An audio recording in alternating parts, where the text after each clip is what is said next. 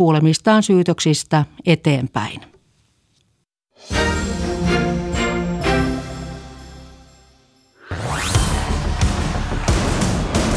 Juha Valvion koppipuhe. Maailma paranee puhumalla. Yle Puhe. Oikein hyvää tiistai-iltapäivää Yle Puheelta. Juha Valvio studiossa. Tämä on Juha Valvion koppipuheet-ohjelma ja tänään seuraavan tunnin ajan hekumoidaan urheiluvuotta 2019, joka huipentuu ylihuomenna torstaina, kun perinteikäs järjestyksessään 13 urheilugaala näyttelee pääosaa Pasilan areenalle kerääntyy Sankoon joukkoon urheiluväkeä jälleen juhlistamaan viime vuoden tapahtumia ja toki sitten koko ilta huipentuu siihen vuoden urheilijan valintaan, kuka se ikinä nyt sitten tuleekaan olemaan. Jotain tiedonmurusia saattaa olla ilmoilla, kun muun muassa urheilumediat ovat tänään kertoneet, että Teemu Pukki on saapumassa Helsinkiin lyhyelle visiitille. Siitä voi varmaan jotain yhteenlaskuja kukin kohdallaan tehdä, mutta urheilugaalassa palkitaan vuosittain menestyneiden urheilijoiden lisäksi myös urheilun taustavaikuttajia, urheilun ilmiöitä sekä tapahtumia. Ja voittajat saavat tunnustuksena tämän hienon Uuno-palkinnon. Itse palkitsemisjärjestelmä on melko monimuotoinen. Useat eri toimijat pääsevät vaikuttamaan palkittavien valintaan. Urheilugaalan palkintolautakunta nimeää ehdokkaat useilta eri tahoilta saatujen ehdotusten joukosta sitten suuren raadin äänestykseen.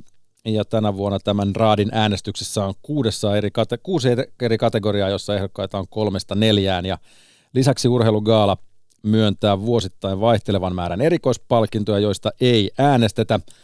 Varsinaisten palkintoluokkien lisäksi urheilugaalassa palkitaan urheilutoimittajan liiton jäsenten äänestyksen perusteella vuoden urheilija, vuoden joukkue, vuoden valmentaja sekä äh, vuoden urheilijavaliokunnan valitsema vuoden nuori urheilija. Ja se yksi niistä, äh, sanotaanko voisi melkeinpä suurimmista palkinnoista, sykähdyttävin urheiluhetki 2019, se valitaan yleisöäänestyksen perusteella. Ja urheilugaala on nähtävissä torstaina kokonaisuudessaan Ylen kanavilta. Punainen matto jo kello 16. Kello 18 alkaa Etko-lähetys, nämä molemmat Yle Areenasta. Ja kello 20.00 Yle TV kahden puolella sitten suora lähetys. Tänään siis mennyttä urheiluvuotta, toki ehkä myös vähän tulevaakin. Millaisena se meille oikein näyttäytyy vuosi 2019. Ja sitten äh, tuota gaalaakin pyöritellään kanssani studiossa keskustelemassa vuoden urheilijavaliokunnan puheenjohtaja, Helsingin urheilutoimittajien puheenjohtaja Matti Hannula. Oikein paljon tervetuloa. Kiitoksia. Mitkä tunnelmat näin gaalan alla, kun kaksi päivää on tärkeää iltaa jälleen kerran? No joo, tietysti voi sanoa perinteisesti, että odottavat tunnelmat on, että, että kyllä varmaan on taas hieno, hieno juhlailta siellä sitten odotettavissa ja, ja paljon urheiluväkeä paikalla. Sä oot pitkään äh, tietysti ollut tekemisissä äh, Gaalan kanssa ja vuoden urheilijapalkintojen kanssa ja näin, niin, niin huomaatko, että keskustelu aina tuntuu kiihtyvän, mitä lähempänä sitten H-hetki on?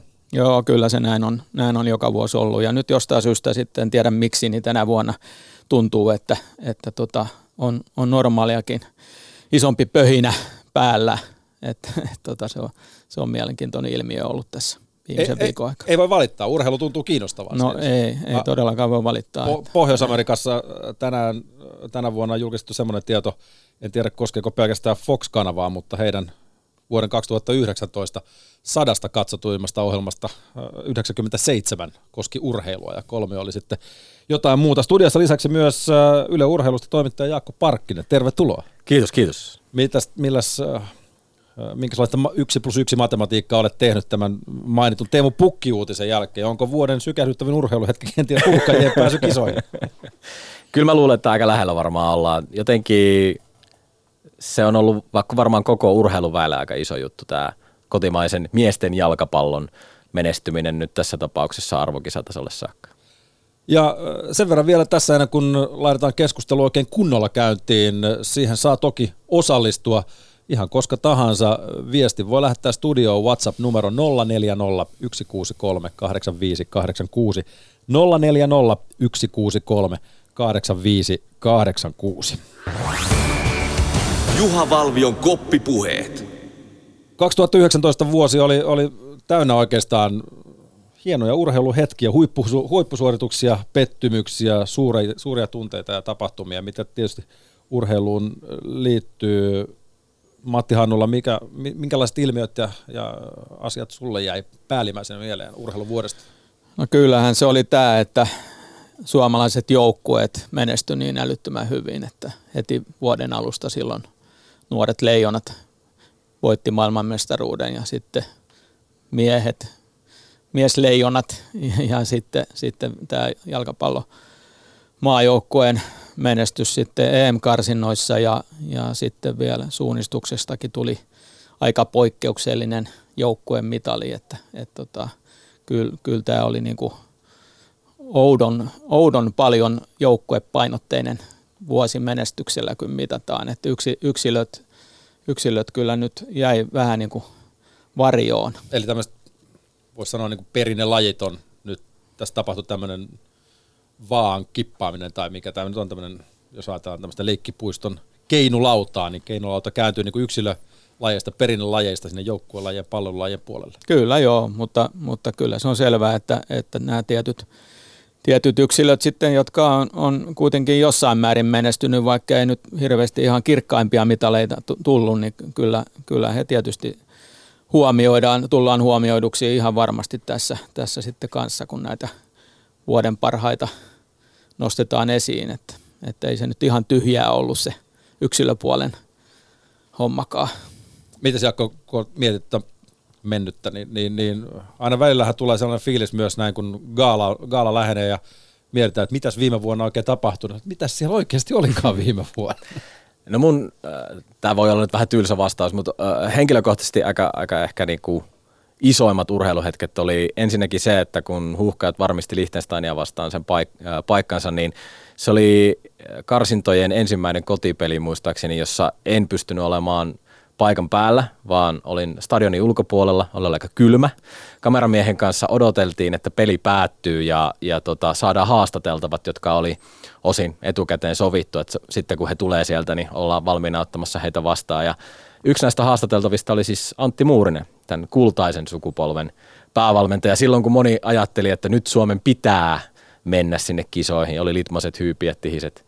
Ja ja tota, Antti tuli sieltä erittäin ruskettuneena suoraan lomalta, oliko Egyptissä ollut muistaakseni lomailemassa ja tuli siihen kameran eteen. Ja tota, siinä mietin, kun Antti oli tosi hyvissä ajoin liikkeellä, eli käytännössä loppuvihellys ja lähti sieltä tulemaan ja perusteli sitä sillä, että kun nämä ihmiset on sellaisia, mä ymmärrän, että hän on tunnettu naama ja ihmisillä on nämä tietyt one-linerit, mitä he haluaa hänelle heittää ja sitten kun saatiin haastattelu tehtyä, niin hän lähti sinne yksin köpöttelemään Töölön iltaan ja sitten kuuntelen siinä, kun yleisö raikaa ja täys stadion pauhaa ja siellä vielä, vielä juhlitaan ja vallataan kenttää. Toki tätä en nähnyt tätä pitch invasionia, mutta kova meininki tuntui äänten perusteella olevan. Ja Antti käveli sinne pimeään jotenkin vähän yksinäisenä hahmona ja mietin siinä, että et, et, tietyllä tavalla semmoinen käden ojennus oli siinä hetkessä, että ikään kuin Antti, joka on tehnyt huikean uran valmentajana, niin vetäytyi vähän siinä niin takavasemmalle ja tämä uusi sukupolvi, joka nyt sitten – vihdoinkin voitti sen paikan, niin otti estradin ja pääsi, pääsi juhlimaan. Ja ehkä se toinen iso on sitten se, että en muista sellaista vaalilähetystä, jota olisi rikkonut mikään urheilutapahtuma, mutta naisten MM-kisojen finaali sai myös Matti Röngän fiilistelemään. Et se oli, se, silloin tuntui siltä, että, että, että jotain, on, jotain on nitkahtanut, jotain on liikahtanut yhteiskunnassa, kun vaalilähetykseen otetaan mukaan jääkiekkoa. Niin, tuossa äsken kun luettelin noita joukkueita, niin toki täytyy muistaa, että tämä naisleijonien hopealle jääminen, niin sehän, sehän oli, oli tota semmoinen varmaan valtakunnallisesti katkera pala ja, ja, ja tuota, sitten, sitten tämä myös naisista puheen ollen cheerleadingin maailmanmestaruus vieläpä, vieläpä tämän lajin niin kuin kotimaassa niin tota, sieltä ryöstettynä, niin, niin kyllä, kyllähän nekin oli semmoisia joukkuesuorituksia vielä näiden aikaisemmin mainittujen lisäksi, jotka, jotka on syytä huomioida, nostaa ylös. Mä en nyt ole varma, laitaanko mä oikeita klippiä tästä pyörimään. Siinä oli tietenkin, äh, meillä on se harvinainen tilanne, että tosiaan nuorten MM-kulta siihen heti vuoden alkuun ja, ja sitten oli tämä naisten melkein MM-kulta ja sitten siihen perään vielä miesten – miesten äh, maailmanmestaruus, eli, eli tavallaan semmoinen aika kiistaton dominanssi arvokisoissa äh, Suomelta, mutta, mutta tota, kutakuinkin äh, tämmöisissä tunnelmissa Tämä on nyt joko nuorten tai naisten. Mä halusin painaa sen naisten klipin, mutta mä en nyt saa nyt selvää tästä. Lundelille aloitusvoitto. Vaakanainen. Kiekko menee blokkin ohi. Tällä kertaa aina perille asti. Tolvanen. Tolvanen löytää Jokiharju viivasta. Jokiharju kiekko maalille. Ruuhka on. Sieltä Survo kanssa sinne. Ja sinne se menee! Suomi johtaa 3-2! 1.26 jäljellä. Hieno survominen sieltä maalin edestä. 3-2 taululla, 1.26 jäljellä tätä ottelua. Kaapo Kakko ja mihin paikkaan? Huh, huh.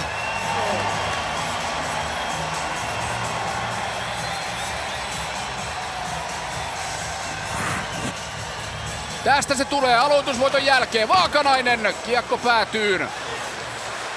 Tolvanen, Tolvanen löytää tilaa alakerrasta sinisen päältä. Kiekko vain maalille, trafiikkia sinne ja sieltä se survotaan, ei mikään maailman kaunein maali, mutta sitäkin tärkeämpi. Kaapo Kakko tästä näin. Hyvää duunia koko Suomen viehistöltä sieltä maalin edestä. Kiekko verkkoon ja 3-2 taululle. 10 sekuntia. Virtanen takaisin kiekko syvään. Siellä se pitää olla USA alueella. 6 sekuntia jäljellä. Yleensä nousee seisomaan. Vielä lähtee veto. Kiekko kulmaukseen. Torjunnan jälkeen. Ja nyt soi. Sundberg Suomen maailmanmestari. Suomi tekee tempun. 18. 19 maailmanmestari vuonna 2019 kisoissa. Eiliset kisat päättyivät pettymykseen. Ja nyt Suomi palaa maailmanmestariksi kahden vuoden tauon jälkeen ja juhlat ovat valmiina alkamaan. Kaapo Kakko vajaa kaksi minuuttia ennen loppua. Ratkaisuosuma USA verkkoon. 2016 edellinen MM-kulta Suomelle ja nyt kapeassa kaukalossa Pohjois-Amerikan maaperällä. Kyllä maistuu Kaapo Kakko ja Talvitie. Mikä tarina tässä ottelussa Suomen kapteenilta. Ja näin se vaan joukkue tulee ja vie maailman mestaruuden Siinä Pikkuleijonin virallinen sinivalkoinen ääni Simo Leinonen suurin piirtein vähän reilu vuoden takaa, kun Suomi on ehkä jopa yllätyksellisenkin maailmanmestaruuden sitten Jussi Ahokkaan johdolla voitti, joka aloitti tämän meidän palloilulajien menestysdraaman kaaren vuodelta 2019. Otetaan lisää klippejä myöhemmin tässä, mutta hyvät herrat, miksi te luulette, että, että tämä 2019 sitten – tavallaan konkretisoi, konkretisoitui vuodeksi, jolloin palloilulajit, joukkuelajit ottivat vallan yksilölajeilta. Niin, siinä oli nyt varmastikin se, että leijonat silloin toukokuussa, niin eihän heiltä odotettu mitään, kun he kisoihin lähtivät. Et oli niin kuin lyöty, lyöty maan rakoon ja, ja sitten, sitten kun kävikin niin kuin kävi, niin onhan se tietysti aina makeampaa se voitto, kun se tulee niin kuin alta vastaajan asemasta. Ja varsinkin, varsinkin tota, voinko nyt sanoa sitten, että median, median valmiiksi lyömän, niin tota, jotain tämmöistähän siinä oli. Ja, ja, ja varma, varmaan se sitten tuntui, tuntui vähintäänkin kahta, kahta kertaa makeammalta. Ja, ja, ja tota, kyllähän sitten toisaalta tämä, tämä tota, monta kymmentä vuotta eletetty toive ja jo, jo menetetty toivo siitä, että, että suomalainen miesten jalkapallon maajoukkue nähtäisi arvokisoissa niin kuin, ihan niin kuin karsintojen kautta päässeenä, niin kun se sitten täyttyi tuossa marraskuussa, niin, niin, niin oli, olihan ne semmoiset niin molemmat sem, jollain lailla niin kuin vähintäänkin lainausmerkeissä ihmeitä. Varsinkin jos mennään niin kuin vuosia taaksepäin, tämä legendaarinen 95, joka niin kuin liki nosti Suomen – lammasta se ensimmäinen jääkiekko maailmanmestaruus, mutta nyt jos mennään sitten tähän Suomen pääsyyn sitten taas jalkapallon arvokisoihin ensimmäistä kertaa, mitä nyt sitten odotetaan sitä kesäkuun 12 päivää kuin kuuta nousevaa ja suomalaiset jalkapallofanit odottelevat innolla sitä hetkeä, kun tulee postiin tietoa, että mihin ne liput sitten oikein sai, niin, niin sehän yhdisti jälleen kerran urheilun ystäviä yli lajirajojen oikeastaan ennen näkemättömälläkin tavalla, vai mitä sanot Jaakko? Kyllä mä jotenkin tuntui siltä, että kun jääkiekon maailmanmestaruus on sellainen tietynlainen kansanjuhla toki aina, mutta siihen liittyy tietynlainen leima, että on, on, Suomi on jääkiekko kansaa, mutta sitten kun jalkapallon miesten maajoukkue tosiaan nyt ensimmäistä kertaa menee arvokisoihin, niin siinä oli ehkä jotain sellaista tietynlaista oman arvon tunnon nousua. Eli tällaisessa eurooppalaisessa lajissa, jossa on totuttu jotenkin ajattelemaan, että tässä suomalaiset ei voi pärjätä. Jääkiekko on meidän laji, kun se on sellaista hampaanpuremista ja tämmöistä havumetsien, harvahampaiden, mölliskajen jyystämistä siellä jäällä, niin sitten voidaan kuitenkin tämmöisessä jalkapallon tapaisessa lajissakin jota on pidetty ehkä perinteisesti vähän sivistyneempänä jossain, jossain määrin, niin voidaan pärjätä myös siinä. Et, et mä ainakin henkilökohtaisesti koen, että siinä, siinä oli sellaista niin kuin laajempaa arvostusta ja, ja mietittiin silloin paljon ennen sitä Liechtenstein-peliä, että miten tämä tulee näkymään, että mennäänkö mantalle ja, ja meneekö ihmiset niin sanotusti torille ja muuta. Ja, ja muistan sen, että kun sitä stadionilta sitten viime lähdettiin, lähdettiin sillä työporukalla, jolla siellä oltiin, lähdettiin sitten katsomaan sitä meininkiä, niin oli jotenkin epätodellinen, surrealistinen olo, kun menee anniskeluravintolaan nauttimaan sitä työvuoron jälkeistä olutta ja ihmiset laulaa Suomen kannatuslauluja ympärillä. Niin siinä, siinä tuli jotenkin sellainen niin että uskomaton meininki. Itse asiassa siihen samaan, samaan iltaan äh, sattui tässä työnantajamme äh, henkilökuntajuhla tuolla Helsingin keskustassa ja, ja mekin lähdettiin sieltä ottelun jälkeen. Ottelun jälkeen se oli jotain, olisiko se ollut kymmentä yli yhdeksän illalla, kun, kun peli oli kutakuinkin niin kuin lopullisesti selvä ja lähdettiin kävelemään sitten kohti, kohti keskustaa, niin, niin vauvasta vaariin käytännössä voi sanoa, että, että Helsingissä Esponadia pitkin kohti sitten perinteikästä juhlapaikkaa eli, eli Mantan patsasta, patsasta siellä oli, mutta, mutta se, että se jotenkin se jalkapallo – fanin tai fanien demografia oli niin kuin huomattavan erilainen kuin vaikka pelkästään jääkiekko, jääkiekkoilun demografia. Että, että siellä mm. Mantallahan yleensä lätkän maailmanmestaruudessaan siellä tyyliin niin kuin miehet ilman paitaa käytännössä ja Karjala sixpackeista tehtyjä pahvihattujen kanssa kroolaa, kun tuolla nyt oli tosiaan niin kuin naisia, miehiä, äitejä, lapsia ja, ja näin poispäin. Eli selkeästi niin kuin koko, kansan, mm. koko kansan juhla ja näin. Toki tietenkin olihan siellä niitä ilkeämielisiäkin, jotka sanoivat, että vielä ei voitettu mitään, että vastahan päästiin kisoihin, mutta, mutta ehkä se nyt, mennään hetken päästä vielä, palataan tähän, tähän futisasiaankin, mutta, mutta siinä urheiluvuoden alussahan oli myös hiihdon MM-kilpailut, mitkä, kun eihän tämä ollut yhtä gloriaa, on ollut myös vähän tämmöistä epäonnistumistakin, niin, niin onko tämä ollut jotenkin yllättävää, että yhtäkkiä me ei enää menestytä tämmöisessä perinteisissä hienoissa suomalaislajeissa, niin kuin hiihto ja mäkihyppy? No, vuodet ei ole veliä keskenään, että tuskin tämä nyt, tai ainakaan välttämättä mikään pysyvä olotila ole tämä, että ehkä sitten taas tänä vuonna vuoden päästä sitten taas ihmetellään, että miten ne joukkueen lajit nyt ei pärjännytkään ja yksilöt sitten taas puskee vuorostaan esiin. Eihän, eihän sitä koskaan tiedä. Seitsemän lihavaa, seitsemän laihaa vuotta vai mitä siinä vanhassa kirjassa aikana sanottiin, niin. mutta tosiaan Seefeldin hiidon MM-kisoista saldona oli ainoastaan yksi pronssimitali, sen äh, latoi tiskiin kukas muu kuin Iivo Niskanen ja, ja kilpailun jälkeen hänkin oli kyllä varsin, varsin apeissa tunnelmissa. Kuunnellaan pieni klippi. Kerro tuosta kilpailusta tämän päivän osalta. No ei sitä oikein tullut, tullut mitään. Että tota,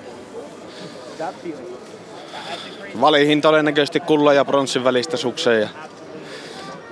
ei pitänyt yhtä, yhtään niin kuin missään vaiheessa. Että ei pystynyt tekemään parempaa suoritusta. Eli tavallaan suksen takia voiko päätellä niin, että kroppa oli aika kovilla alusta asti? No koko ajan oli niin ahtaalla kun pystyi olemaan, että luisto oli hyvä, hyvä kyllä, mutta ei, ei sillä lailla niin mennyt ollenkaan niin kuin piti mennä. Loppu tuli kuitenkin kovaa, kuroit siinä väliaikoja, väliajoissakin kiinni, niin mistä löytyi voimia vielä tuohon loppuun?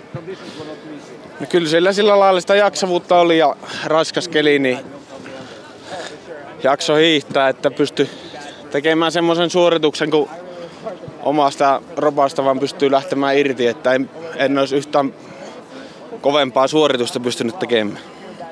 Nyt täytyy kyllä kysyä ihan suoraan, että onko niin, että, että vaikka kilpailu oli kova ja tavallaan tänne katsomon puolelle näytti siltä, että se pronssikin olisi erittäin voitettu pronssi, niin se ei nyt tunnu siltä. No Mitali on aina mitali, mutta ei aina sitä lähdetään tavoittelemaan voittoa, että harmittaa sillä lailla, kun sille oma tuntemus oli hyvä. Hyvä kyllä, mutta ei tällä kertaa. Juha Valvion koppipuheet. Näin Ivo Niskanen äh, viime vuonna Seefeldin hiidon MM-kisojen jälkeen pronssi ei maistunut. Vähän samaa klangia oli esimerkiksi tänä vuonna Tuude Skiin jälkeen, kun ei sielläkään sitten lopulta menestystä tullut. Mutta jos me äh, nyt mennään, hyvät herrat, tähän äh, päivän teemaan, eli urheilugaalaan, mikä huo, ylihuomenna jälleen gaalaillaan ja juhlitaan. Urheilugaalahan synnyttää aina – keskustelua. Ehkä enemmän toki se vuoden urheilija on se, mikä eniten on sitten puhuttaa seuraavana päivänä työpaikan kahvipöydissä, mutta, mutta palkintokategoriat sekä totta kai palkittavatkin on niin kuin aina siinä keskiössä, kuka kulloinkin on ansainnut palkinnon ja, ja, ja millä meriteillä Matti Hanula ja Jaakko Parkkinen, miten näette, miten me voidaan arvottaa erilaisia urheilulajeja lajeja tai urheiluita ja, ja, ja millä kriteereillä? No kyllähän se on tietysti niin, että eri urheilulajien vertaaminen sillä faktisesti on, on mahdottomuus, että jokaisella on oma näkemyksensä asiasta ja toisilla se näkemys on vähän kapeakatseisempi ja toisilla vähän laveakatseisempi. Että, että tota, just, just niin kuin näissä, tässä meidän, meidän eli Urheilutoimittajien liiton äänestyksessä, niin, niin, niin siinähän kuitenkin urheilutoimittajat äänestää ja urheilutoimittajat tekee sitä työkseen, seuraa urheilua läpi vuoden ja, ja, ja tota, on kuitenkin totta kai toimittajilla omia niin sanottuja leipälajeja, mutta, mutta kaiken kaikkiaan erittäin laaja, laaja-alaisesti seuraavat ja sen mukaan sitten tekevät päätöksensä, mutta kyllä siellä on semmoisia mun näkemyksen mukaan toimittajia, jotka ei ehkä hyväksy sitä, että, että joukkue pelaaja voi olla, joukkueurheilija voisi olla niin kuin vuodenurheilija, koska se on se joukkue, joka tekee sen menestyksen, eikä se yksittäinen pelaaja, vaikka nyt olisi kuinka, kuinka hyvä. Ja jotkut on sitä mieltä, että, että, että moottoriurheilu on se ainoa oikea urheilu, missä, missä menestyvät sitten pitää nostaa, nostaa muita korkeammalle ja jotkut toiset sitten taas sitä mieltä, että moottoriurheilu ei, ei niin kuin ole niin arvostettu, ei pitäisi olla niin arvostettu kuin tämmöinen, missä ihminen tekee sen, sen kaiken työn ja näitä näkökantojahan riittää. Jotkut peilaa harrastajamääriin ja, ja jotkut peilaa medianäkyvyyteen ja, ja miten, miten sä Jaakko lähtisit lähestymään tätä kysymystä, jolle absoluuttinen totuus on aika vaikea ehkä löytää. No se on mahdotonta löytää ja se ehkä se, mikä ehkä tässä on niin ongelmallisinta tässä eri lajien arvottamisessa sillä tavalla, kun se tässä esimerkiksi vuoden urheilija-äänestyksessä tehdään, on mun mielestä se, että ne kriteerit jää pimentoon. Eli me ei oikein ikinä tiedetä, että mitä kukanenkin, joka tätä on äänestänyt, niin miten hän lähestyy urheilua, mitä hän sitä ajattelee, hyväksyykö hän, että kaikki esimerkiksi ne lajit, mitkä Urheilutoimittajan liitto on ottanut mukaan tässä äänestyksessä, tai ne vaikkapa ne lajit, jotka on olympiakomitea hyväksynyt urheilulajeiksi, niin onko ne hänen mielestään esimerkiksi urheilua? Ja, ja se, se tavallaan jo aiheuttaa sellaisen ongelmallisen tilanteen.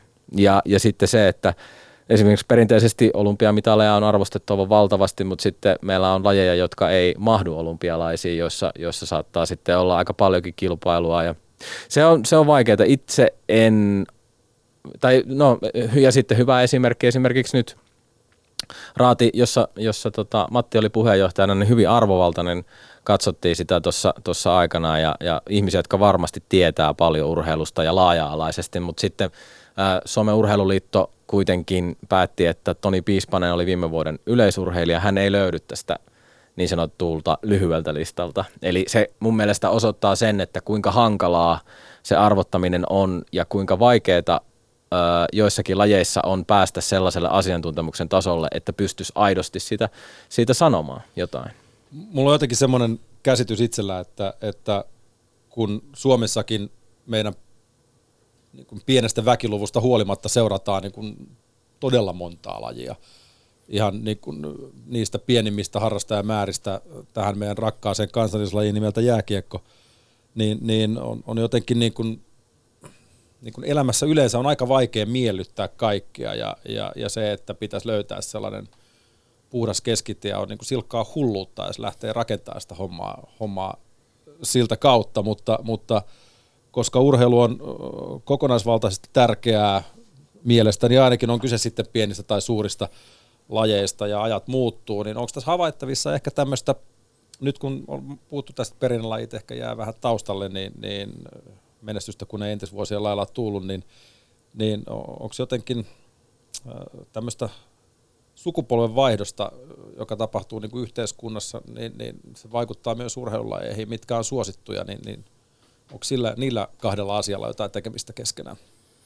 Mm, niin, kyllähän se nyt loppujen lopuksi se arvokisan menestys kuitenkin on aina ollut ja varmaan tulee olemaankin näissä äänestyksissä se ratkaisevin tekijä, että, että tota, en, en tiedä kuinka paljon sitten tämä, tämä tämmöinen sukupolvikysymys saa aikaan, aikaan muutoksia sitten tässä, että aika, aika hitaasti tuntuu laiva, laiva kääntyvän.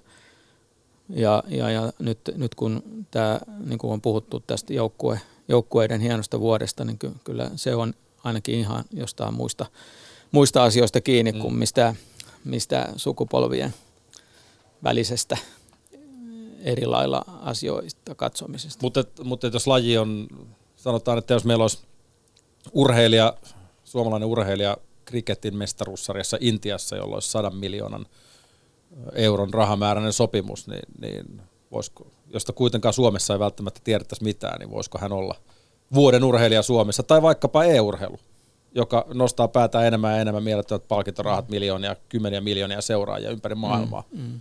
Voisiko, voisiko kuvitella, että sieltä nousee, voisin... sanotaanko jalkapallo ja jääkiekko tai keihäheito tai, tai murtomaan hiidon yli?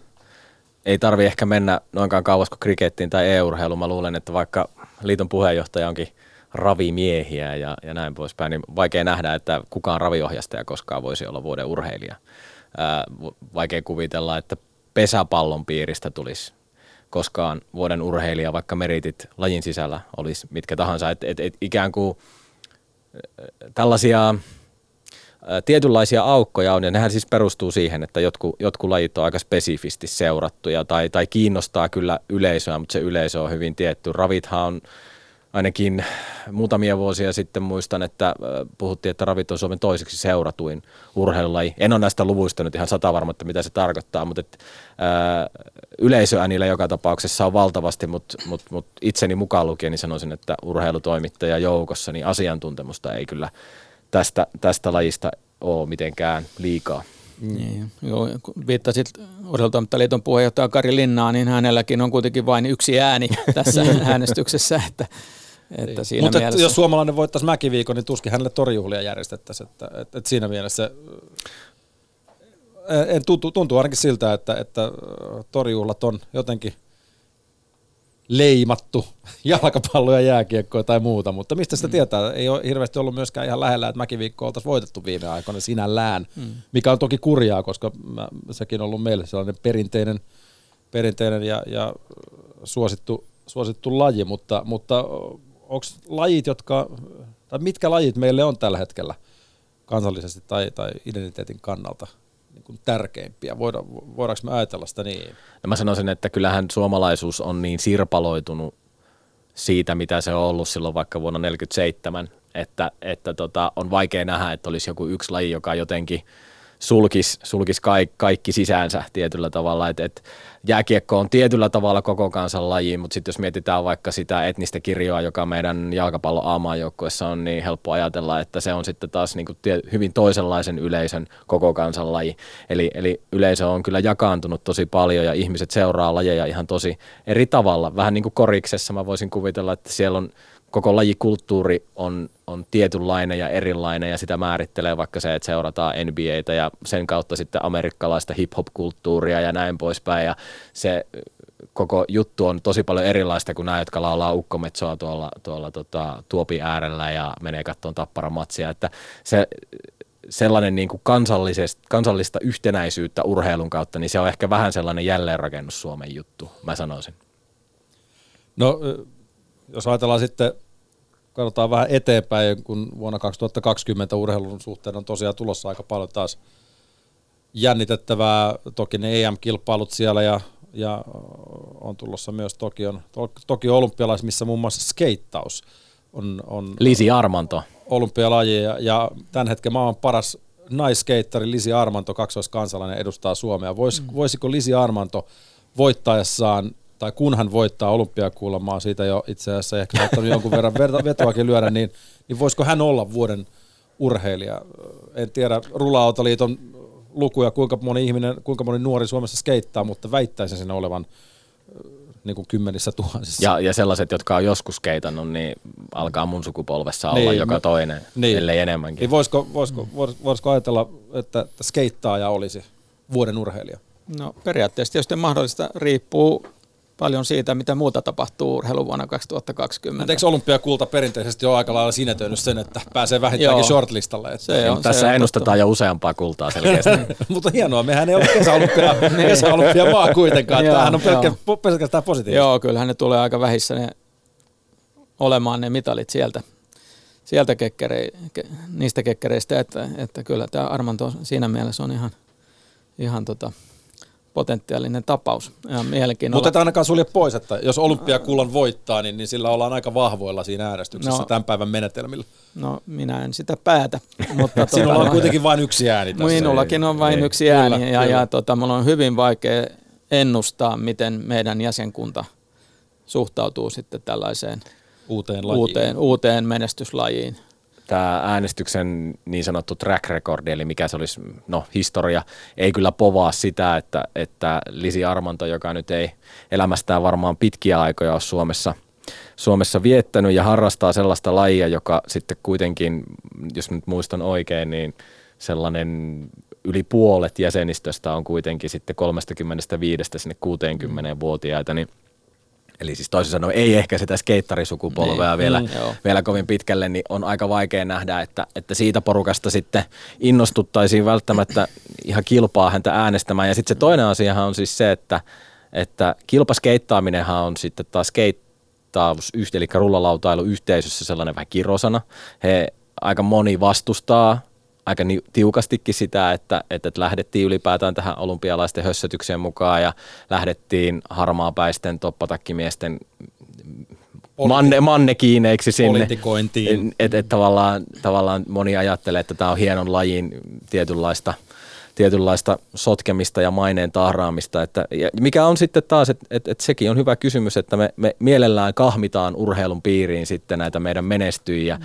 jotka ei välttämättä itse ole niin kiinnostuneita siitä, että mm. minkä värisiä mm. mitaleja he mistäkin saa. Niin mä tiedän, mä, mä tuskin kai Liisi Armanto nyt kisoihin menisi, jos, jos hän ei ikään kuin sinne haluaisi mennä, toihan juontaa juuriaan vähän sinne äh, Salt Lake City olympialaisten tuntumaan, kun lumilautailijat – ensimmäistä kertaa sinne, sinne pamahtivat Heikki Sorsa iro, irokeeseeneen ja silloin lumilautailun yksi vaikutusvaltaisimmista urheilijoista Terje Haakoissa Norjasta ilmoitti, että hän ei, hän ei tähän pukutakkien pelleilyyn lähde ja, ja sekään niin kuin, tavallaan siitä vastustuksesta huolimatta ei se mm. nyt mitään vält, hir, hirveätä tällaista kieltäytymisen aaltoa poikinut. Mä ymmärrän tietenkin tuon, että, että onko sitten halukas edustamaan tai, tai mitä, mitä ikinä. Mutta... Ja se olympia-asema saaminenhan jakoi sitä lajia tosi paljon. että se, että toki oli aina ollut kilpa jengi ja sitten ne, jotka kuvaa ja näin poispäin, mutta kyllähän lumi- ja siis keittauksellehan on toki käynyt myös jo rahaa on sanellut sielläkin paljon ja on ne, jotka kilpailee ja on ne, jotka tekee sitä sitten enemmän artistisista syistä, mutta,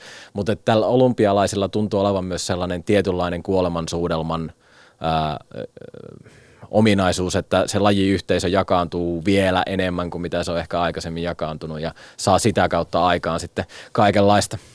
Tähän tuosta heräsi nimenomaan kysymys, että onko urheilutoimittajan liitos puhuttu tästä olympialaisten nykypäivän arvostuksesta verrattuna takavuosiin on selvää, että, että yleisökadoista kun puhutaan ja, ja tämmöisistä keinotekoisista yleisöistä ja, ja, ja näistä, niin, niin syökö se niin kuin ikään kuin sen sanotaanko olympialaisten painoarvon uskottavuutta millään tavalla niin kuin urheilijoiden näkökulmasta? No ei ole varsinaisesti agendalla ollut, ollut kyllä toi aihe, että ehkä jossain pöytäkeskusteluissa ei. korkeintaan. Mutta toki tot, ei pidä väheksyä olympialaisten, olympialaisten pitkää perinnettä. Ja, ei, ja, ja valtava siis, vaikutus.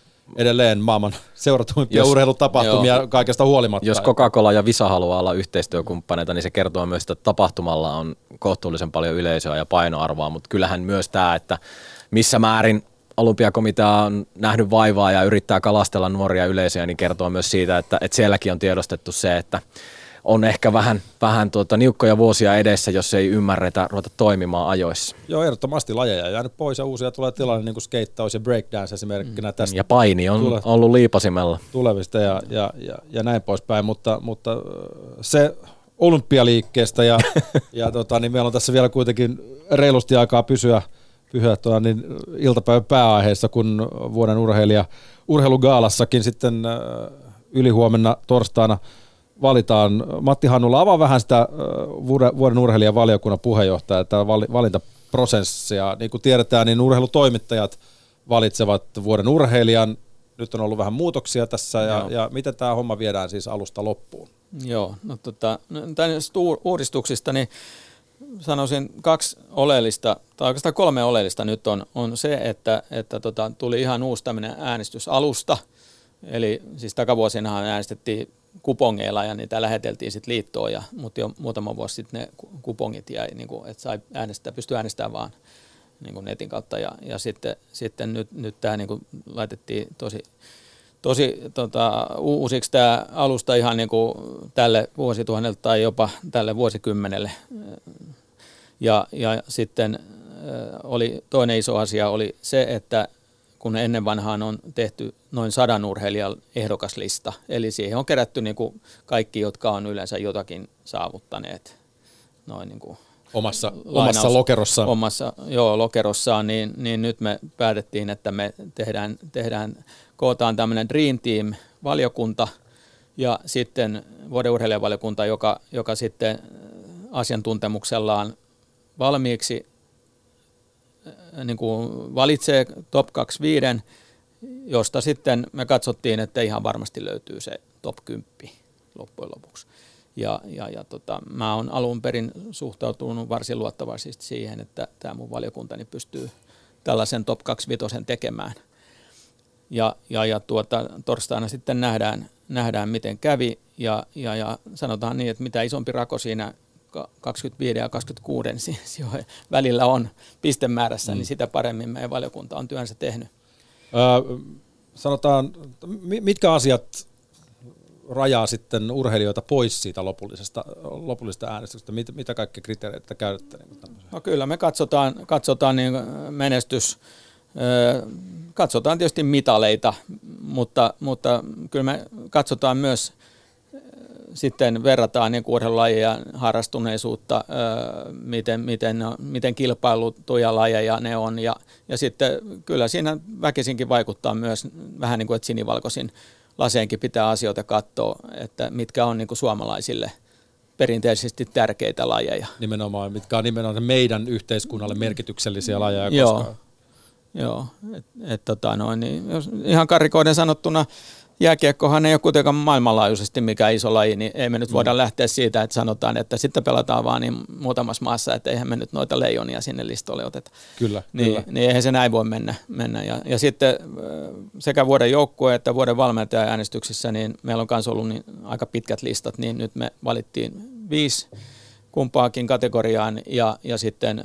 niistä sai, tai piti äänestää kolmea sitten järjestykseen, yksi, kaksi, kolme. Ja äh, tässä vuoden urheilija-äänestyksessä sai sitten äänestää yhtä urheilijaa tämän top 25 ulkopuolelta, ja se piti sitten perustella. Mutta sitten tämä joukkue- ja valmentaja-äänestyksessä niin ei, saa äänestää, ei, ei saanut äänestää tämän top 5 ulkopuolelta. Ma- maaginen vuosilukukin pyörähti jo tässä ö, keskustelussa vuoden urheilija-äänestyksellä on pitkät perinteet vuodesta 1947 on, on sitä äänestetty ja, ja ö, vuodesta 1949 on sitten naiset tullut mukaan. Vuonna 2010 sukupuolella ei oikeastaan sitten ole enää ollut, ollut väliä. Kuinka tärkeää teidän mielestä, Matti ja Jaakko, on äänestää vuoden urheilija joka vuosi? No henkilökohtaisesti siis jätin urheilutoimittajien liiton vuosi sitten. Mä en, mä en ehkä sitä, sitä on niin kokenut sitä vuoden urheilijan äänestämistä siinä jäsenyydessä silloin, kun olin jäsen, niin mitenkään ää, erityisen, erityisen tärkeänä. Mä jotenkin en pysty suhtautumaan tähän instituutioon ihan yksilitteisesti niin, että se olisi jotenkin niin kuin, ää, simppeli, yksioikoisesti sellainen asia, joka on hyvä tai huono.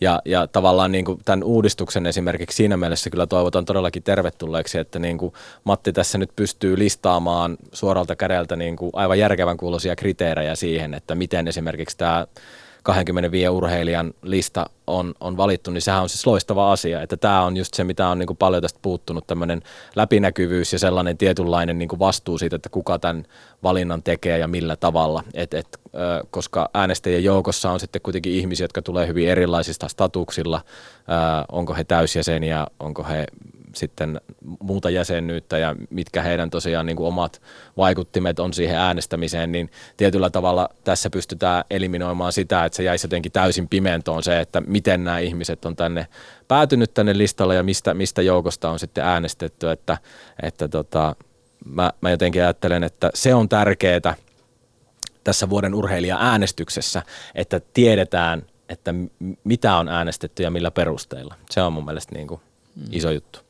Joo, ja noista uudistuksista vielä yksi aika oleellinen asia on se, että tässä on nyt 30 vuotta ollut mahdollisuus äänestää vuoden joukkuetta myös vuoden urheilijaksi. Mutta nyt se poistettiin ja se oli jännää sinänsä, että se periaatepäätös tästä muutoksesta tehtiin ennen kuin näitä joukkuemenestyksiä rupesi ropiseen nyt viime vuonna, niin, niin, niin nyt olisi ollut mielenkiintoista nähdä, että, että miten, miten nämä joukkueet sitten olisi pärjännyt siinä vuoden urheilijaäänestyksessä. To, toki tietysti niin kuin sanoit aikaisemmin, niin, niin jossain on varmasti aiheuttanut välillä närää se, jos joukkueurheilija on vuoden urheilijaksi äänestetty, mutta, mutta yksilöthän siellä joukkueessa kuitenkin ratkaisut mm. tekevät ja, ja näin, näin ainakin tällaisena niin kuin joukkuelajimiehenä tai, tai näin poispäin, mutta, mutta se, että, että äh, nyt on selkeästi vähän päivitetty tätä äänestysmenetelmää ja, ja tuotu se tavallaan lähemmäs tätä päivää, jos, jos oikein, oikein ymmärsin, sillä Kyllä, paljon on ainakin kritiikkiä aiemmin, aiemmin tullut niin kuin nimenomaan siitä, että on, on ehkä mennyt, mennyt vähän äänestys kuppikuntiin siellä omissa, omissa toimittaja-alueissa ja ehkä äänestetty oman kylän poikaa menestyksestä huolimatta ja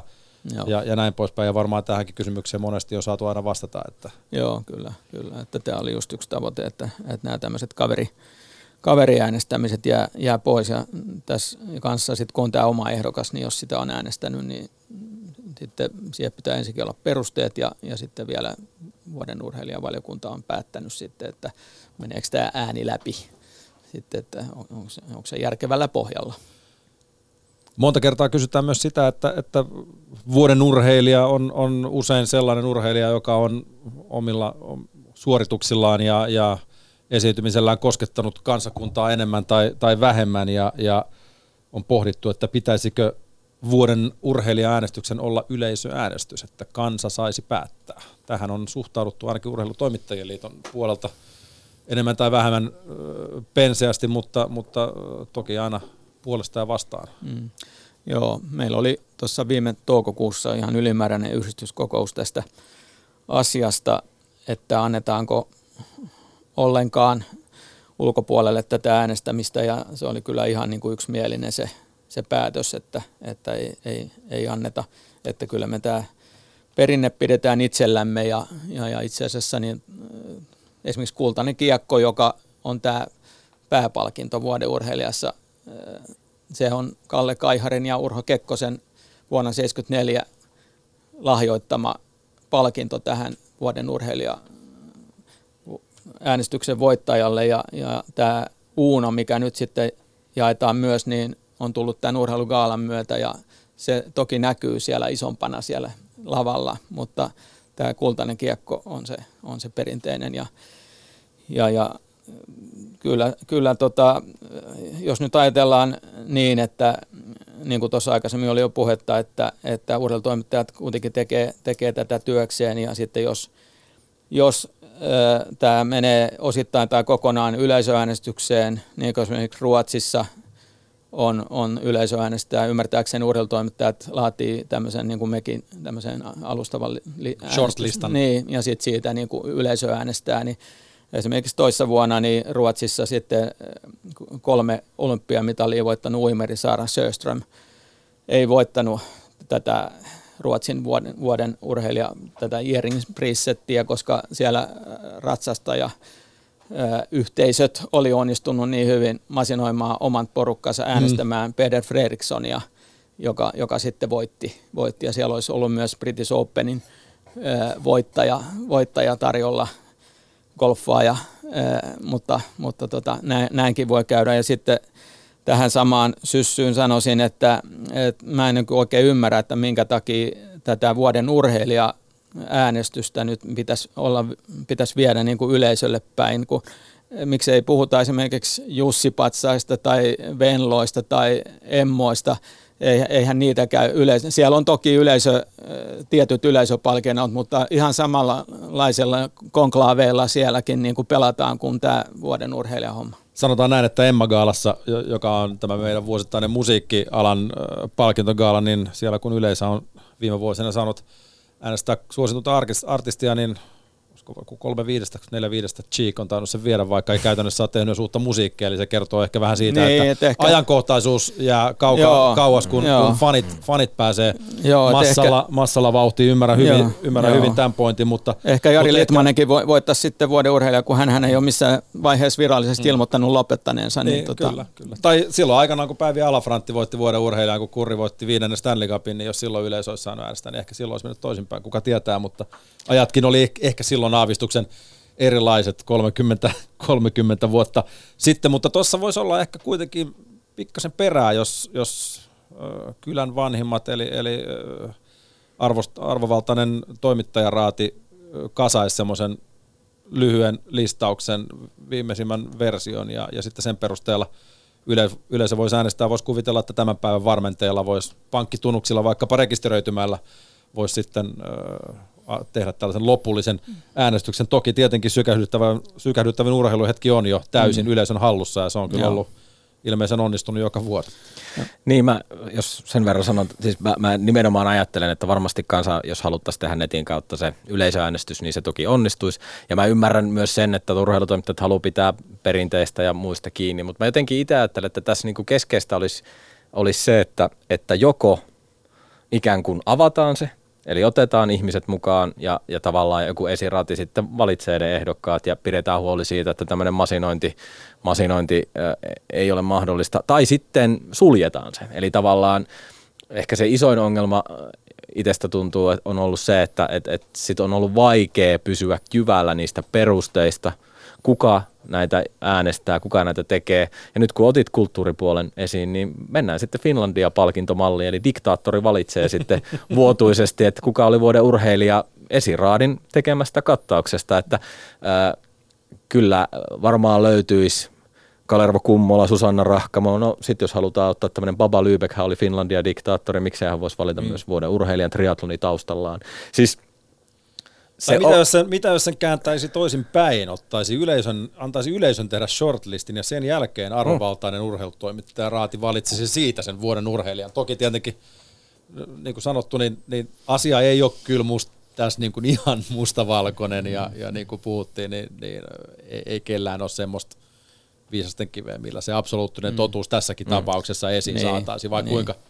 Ja tuolla sun ehdottamalla tavalla, niin jos yleisö tekee, tekee shortlistin ja urheilutoimittajat sitten äänestää sen pohjalta, niin mä näkisin, että se ei olisi kovinkaan paljon erilainen sitten se lopputulos kuin, kuin mitä se nyt... Niin tuskin vaikuttaisi objektiivisuuteen sinällään, että mm, en, en, en, tiedä. en tiedä, vaikea, vaikea sanoa. Mutta jos ajatellaan, meillä on tässä kymmenisen minuuttia vielä aikaa, Matti Hannula ja Jaakko Parkkinen, vuoden urheilija selviää sitten ylihuomenna ja, ja onko se sitten Teemu Pukki, onko se joku muu, se selviää sitten siinä 90 pintaa torstai illalla, mutta jos ajatellaan sykähdyttävimpää urheiluhetkeä, niin, niin mikä se on teille ollut viime vuodelta, Matti?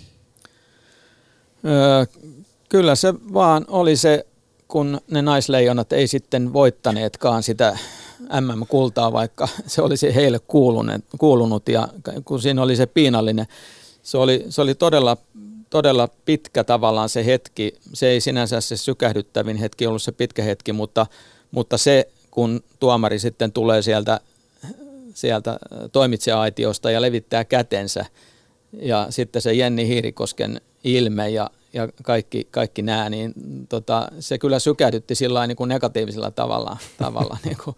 Maailmanmestaruus, mikä ei ollut maailmanmestaruus, mutta kääntyy kuitenkin. Oliko neljä sekuntia ehditti olla maailmanmestaruus? Kääntyy mielestäni kuitenkin sitten lopulta, kun jälkeenpäin ajateltuna, niin jopa positiiviseen. Tuo on ihan huikea story. Siis paljon kovempi tarina jopa kuin se, että se sillä maalilla, joka oli sinänsä huikea vääntö, oltaisiin voitettu se maailman. Viralliksi kuuluvalla tavalla ympäri maailman eri viestimissä odotetaan pieni paluu siihen hetkeen. Ei tule pitkää, räty ränniin, Hiirikoski perään, vastaan tulee Carpenter, Hiirikoski menee heittämällä ohi, nyt on ylivoimahyökkäys, Hiirikoski, vähän jää lepsutti veto, siitä tulee paikka, siitä tulee paikka, siitä tulee maali, Suomi voittaa maailman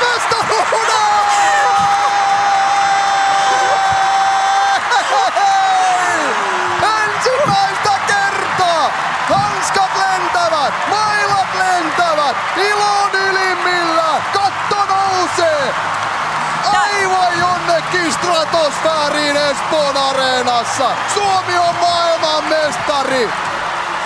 Tämä on aivan uskomatonta, aivan uskomatonta. Suomalaiset pelaajat, he pelasivat, antoivat aivan kaikkeensa. Jokainen antoi aivan kaikkeensa, siellä on ilman paitaa. Kuka se maali teki? Vielä muuten tässä pitää se, että nyt lähdetään tarkistelemaan. Sinne mennään puhelimeen. Ilo on ylimmillä, siellä on jo, siellä on jo varusteet lentänyt pitkin poikin, mutta se pitää kertoa tässä kaikessa täydessä euforiassa, että tuomaristo on siellä pitämässä keskusteluja ja on tässä myös vähän uhkakuvia, koska tämä kestää nyt näin kauan. Tuomaristo tietää sen myös itse, että tämä kotihallin paine, tämä päätös on aivan uskomattoman vaikea tehdä. Nyt tulee, nyt tulee tuomio. Maalia ei hyväksytä.